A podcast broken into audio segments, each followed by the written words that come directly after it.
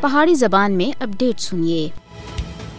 کلیماتی یورید کانفرنس سن تیرہ جولائی انیس سو اکتی دے شہدا دی یاد وچ کل یعنی کہ جمعرات والے دیہڑے مکمل ہڑتال دی کال دیتی ہے۔ ہڑتال دا مقصد شہدا دے مشن دے نال جڑے رہنا اور کل جماعتی یورید کانفرنس سن لوکاں تھی اپیل کیتی ہے کہ وہ شہدا دی برسی دے موقع دے ہوتے انہاں کو خراج عقیدت پیش کرنے دے واسطے مزار شہدا نقش بند صاحب سری نگر طرف مارچ کرن، جدہ تیرہ جولائی انیس سو اکتی دے شہید دفن کیتے گئے ہیں۔ تیرہ جولائی کو کشمیری ہر سال ان بائی کشمیریوں کو خراج عقیدت پیش کرنے دے واسطے نہ صرف کنٹرول لینڈ دے دوئیں پاسیں، بلکہ دنیا پار وچ یوم شہدا مناندے ہیں۔ جنہاں کو انیس سو اکتی وچ ڈوگرا حکمرانہ دے فوجیاں سن سری نگر وچ فائرنگ کر کے شہید کر کے دا سا ہاں۔ وہ ڈوگرا حکمرانہ دے شخصی راج تھی آزادی دا مطالبہ کر رہے آسے۔ جولائی انیس سو اکتی دے شہدا دی بہادری اور قربانیاں کشمیر دی تاریخ وچ سنہرے عارفان دے نا لکھی جا سن۔ جموں کشمیر تحریک حق خود ارادیت انٹرنیشنل سن۔ تیرہ جولائی تھی کہن کے بی جولائی تک ہفتہ شہدا کشمیر منانے دا اعلان کیتا ہے،